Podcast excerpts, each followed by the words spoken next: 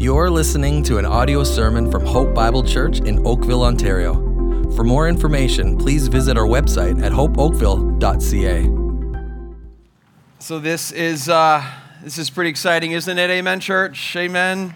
Amen. Yeah, give it up for the Lord. Let's do that. Let's give it up. We're thankful. So thankful.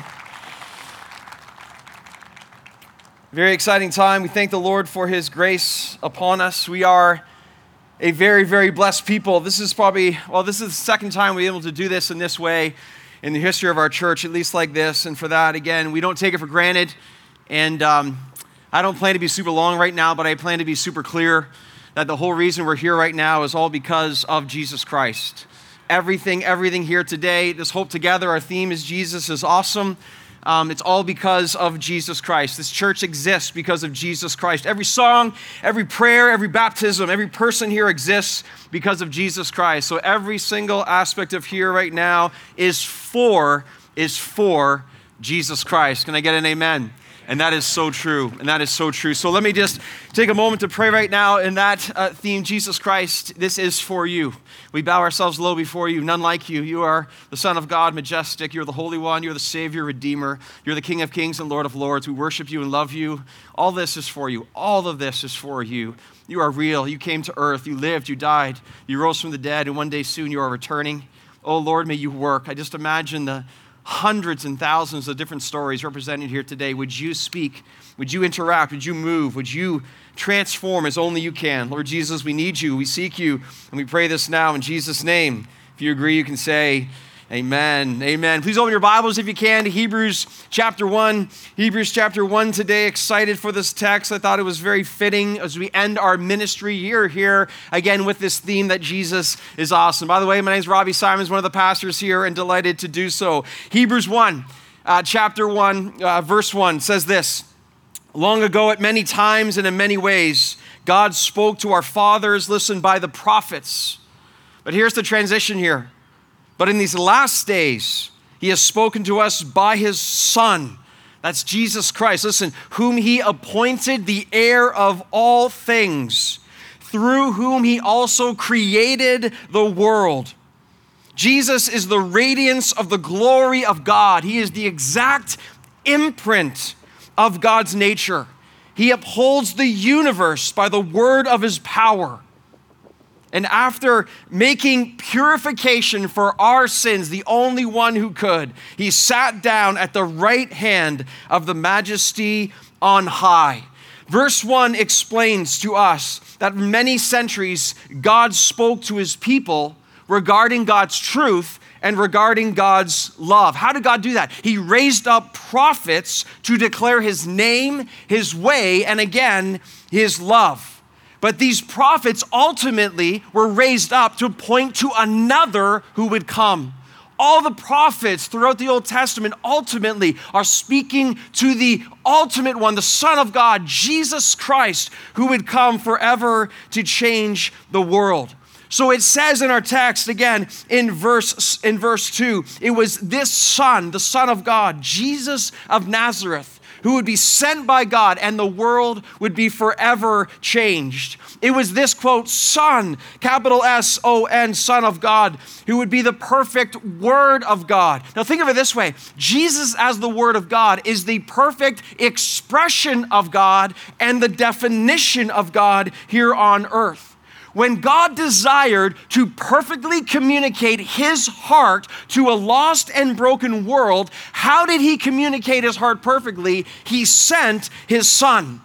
The Father would speak to us perfectly by his Son, Jesus Christ, and the world would never again be the same as long again as Jesus Christ came. It is said so often, this quote by James Allan Francis, which is so encouraging. He said this Consider this about Jesus of Nazareth.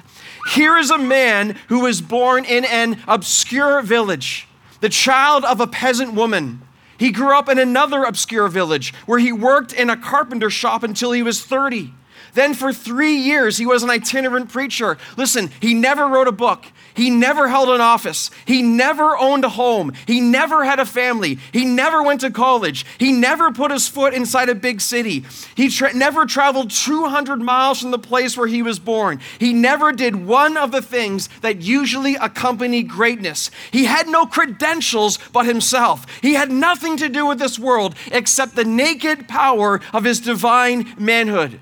While still a young man, the tide of public opinion turned against him. His friends, friends ran away. One of them denied him. He was turned over to his enemies. He went through a mockery of a trial. He was nailed to a cross between two thieves. His executioners gambled for the only piece of property he had on earth while he was dying, and that was his coat.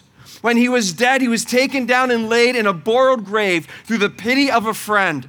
19, 20 now wide centuries have come and gone today, and this man is the centerpiece of the human race and the leader of the column of progress. Francis ends with this I am far within the mark when I say that all the armies that ever marched, and all the navies that were ever built, and all the parliaments that ever sat, and all the kings that ever reigned, put them all together, and they have not affected the life of man upon this earth as powerfully as that one solitary life, Jesus Christ, the very Son of God. Can I get an amen to that?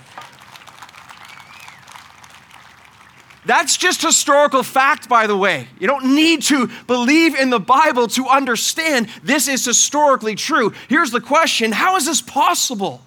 How is it possible that one man, so obscure, in some ways so cast aside, murdered for his righteousness, could be the most important person who has ever lived, and the world would never be the same? Here's how this is possible because Jesus Christ is awesome. And what I want to do from our text today is to show us briefly seven reasons why Jesus is world changing, awesome again from the Bible, the Word of God that points to the Word of God, Jesus Christ. Our goal today is eyes up. Our goal today is hearts full. Our goal today is praise loud. Our goal today is full glory to Jesus. Reason number one in our text that Jesus Christ is awesome and no one is like him is because this number one, Jesus is the heir of all things. So notice in verse 2 it says that God appointed Jesus to be the heir of all things. The entire universe, according to this verse, belongs to Jesus Christ. This is why he's the King of Kings and he is the Lord of Lords. This is why the Bible says he is the Alpha and the Omega. He is the beginning and the end. Jesus Christ holds all dominion and authority. There is one Son, and so therefore there is one heir. Think about that. Jesus Christ, the heir of all things. And one day soon, he will return to earth to confirm his ultimate and supreme reign. Right now, Satan has temporarily been given reign over this world as the prince of the power of the air. But let's be honest when it comes to Satan, he's a puppet of God. He can only do what God allows him to do. And one day, very soon, Jesus Christ is going to return in his full display of awesome, supreme, divine glory. And he will declare Satan is gone, Satan is done, evil is vanquished, and Jesus Christ will reign perfectly forever among us because he is awesome. Reason number two why he is awesome Jesus is creator. In verse 2, it says, through whom he, Jesus, created the world. Jesus is awesome. So Christ is our Savior, Jesus Christ is our Creator. Have you thought about that? Jesus is Savior. Yes, we know that. We think about that a lot. Have we thought about that Jesus Christ is Creator? In John 1, it says, All things were made through Him. Without Him was not anything made that was made all things made through him. Colossians 1 says, all things were created through him, listen, and for him. Explicit statements that Jesus Christ is the creator of all things. So we have John here in John 1. We have Paul, the Apostle Paul in Colossians 1. We have the author of Hebrews in Hebrews 1, all making categorical statements that Jesus Christ is the creator of all things. Think from the smallest ant to the greatest star, Jesus Christ is the creator of everything. And by the way, I looked it up this week. Do you know that there are 900,000 different species of insects that are known at this time, give or take another 100,000 or so? Did you know, too, the number of stars is estimated to be 1 times 10 to the power of 22? How much is that? A lot. A lot. In a number, 10 billion trillions. Again, scientists estimate Jesus Christ created every single one. In Psalm 139, it says that everyone who is alive, we're born from their mother's womb. We are knitted together with intricacy and perfection in the womb of our mother. Every cell represented here, every exact detail, every heartbeat, every breath right now, and exhale is because of Jesus Christ. He is awesome.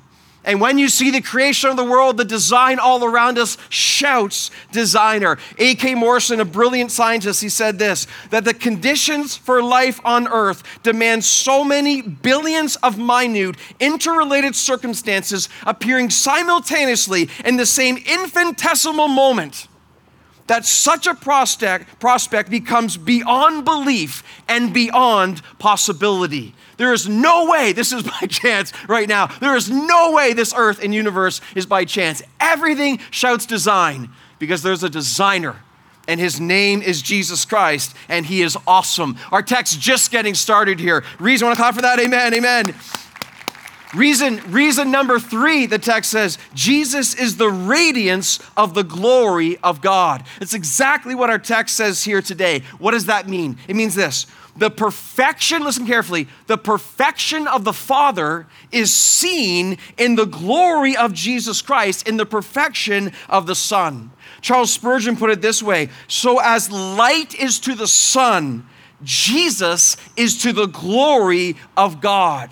So, what that means then, all the glory of God is seen in the person of Jesus Christ. Not half, not most, not 99%, 100% of the radiance of God's glory is seen in Jesus Christ. In Scripture, we get a tiny glimpse sometimes at the transfiguration of Jesus Christ. He shines his glory and people fall down. Peter in the boat gets a glimpse of the glory when the fish are caught. He sees his sinfulness and he sees the glory of Christ. Peter falls down. In the Garden of Gethsemane, when the soldiers come to arrest Jesus, they say, We are looking for Jesus of Nazareth. Jesus says in John's Gospel, I am he. And the soldiers fall over at the mention that Jesus just says, I am He. When Jesus shines, people drop. And one day soon, Jesus Christ will return in his full display of awesome glory. And the Bible tells us that every knee will bow and every tongue confess that Jesus Christ is the Lord to the glory of God the Father. Jesus is awesome. He is the radiance of the glory of God. Amen. You want to clap for that clap for that too? Way to go, church. We should clap for this stuff. That is awesome. Reason number four, we're moving along. Reason number four, Jesus is the exact imprint of his nature. It says that right in our text again. William MacDonald says this in every conceivable way, Christ re- exactly represents the Father. Charles Spurgeon says, whatever God is, Christ is. Whatever God is, Jesus Christ is so much more than a moral teacher, so much more than a good prophet, so much more than someone to follow after. He is God Himself. Colossians 2 9 says that in Christ, all the fullness of deity lives in bodily form. That is why, then, everyone who truly, truly by faith stares in the face of Jesus Christ, they will see the light of the knowledge of the glory of God in the face of Christ Jesus, Second Corinthians 4, right? This is why, if you truly encounter Jesus Christ, you cannot remain the same. Like every baptism today, every testimony, when you truly meet Jesus Christ, the Son of God, the exact imprint of the nature of God, you will not stay the same. You cannot. He has come to transform and save and give life. Reason number five that Jesus is awesome, he upholds the universe. Verse three continues, he upholds the universe by the word of his power. What glory, what strength, what marvelous mind blowing might. You know, the, the world of science marvels at the properties of the universe, which are ultimately unexplainable to humanity. Scientists marvel at the mass, the power, the extent, the vastness, the seemingly infinite properties of the universe. And what humanity is left doing, they are left feeling very, very small, very, very humbled, and very, very dumbfounded when they truly peer into the vastness of the universe. And our text says today, Jesus upholds it all. I've always marveled at what John MacArthur says about this kind of example. He says this the way that our universe operates. He says, Consider, for example, what instant destruction would happen if the Earth's rotation slowed down just a little. The sun has a surface temperature of 12,000 degrees Fahrenheit. If it were any closer, we would all burn up. If it would any farther, we would freeze.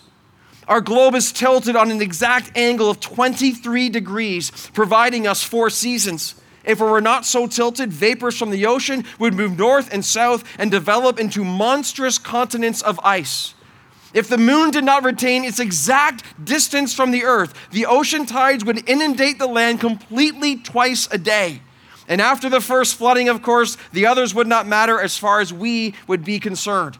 If the ocean floors were merely a few feet deeper than they are, the carbon dioxide and oxygen balance of the Earth's atmosphere would be completely upset and no animal or plant life could exist.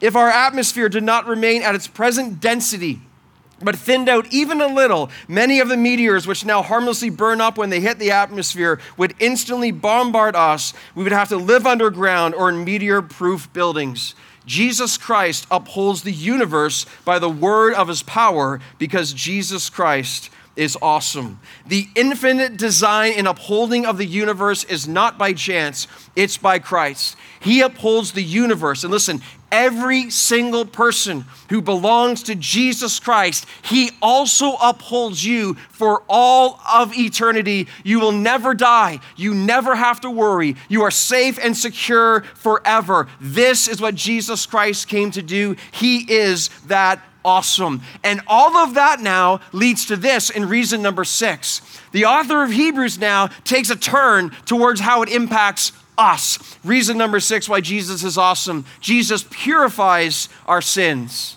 Stop and think. Who's that for today? Jesus purifies our sins. Verse 3 after making purification for our sins. Isn't it a wonder? This God, Jesus Christ, the Son of God, God Himself in astounding glory that we just went through. This supreme, authoritative, awesome, again, sovereign God, matchless. Isn't it a wonder? This transcendent God. When I say transcendent God, He is so far above us. He is holy, we are sinful. This transcendent, awesome, holy God, in His love and staggering humility and immanence, his willingness to dwell with us in lowliness. He comes, becomes a human being, lives a perfect life, is murdered by his very own creation that he might die for you and me. Because only he can make purification for our sins. What kind of God leaves his glory? What kind of God leaves his glory, not just to come to earth, but to die for those whom he created. What kind of God does that? An awesome God, a loving God, a gracious God, a merciful God, a compassionate God, a wondrous God, a beautiful God, the only God, the Son of God, Jesus Christ, the glory of God, came to this earth to live and die that he might cleanse us from our sins, what we could never, ever do for ourselves. See, Jesus and Jesus alone was pure. You and I aren't pure. I sin every day. It's my greatest problem. Without Jesus Christ, I'm done. I'm dead. I have no chance. I need Jesus Christ, and so do you. This is why when John the Baptist saw Jesus come and walking towards him, John the Baptist said correctly, Behold, the Lamb of God who takes away the sin of the world. Why the Lamb of God? Jesus is the sacrifice of God to purify us from our sins. He takes away the sins of the world for all who believe and love and have faith in Him. Jesus Christ alone is our answer to our greatest problem of sin. You heard that today, again and again, through the testimonies of baptism. You hear it again today in the Word of God. It's so true. It's so true that we have one of two options in this life.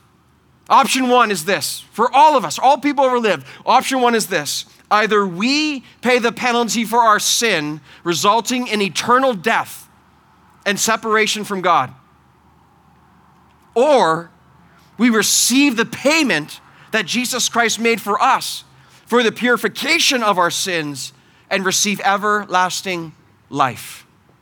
We have one or two options. Every human being who's ever lived has one or two options. We can pay the penalty for sin by dying forever. Or we can receive the payment that Jesus Christ made for us by the purification of our sins, by grace and faith, not by working, by believing, by accepting, by receiving His grace, and therefore receiving everlasting life, never to die again.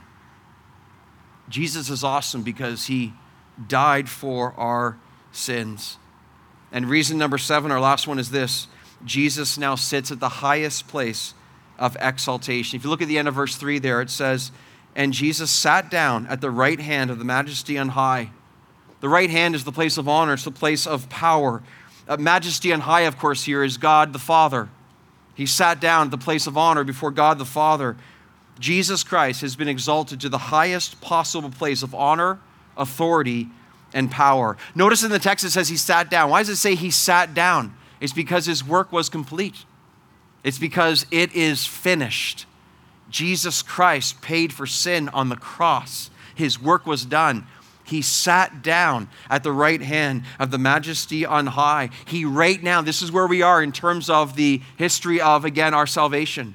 Jesus Christ is right now at the right hand of God the Father in perfect rest, in perfect glory, in perfect exaltation. And from here now, here, here, listen, listen, listen. Again, who's this for here today?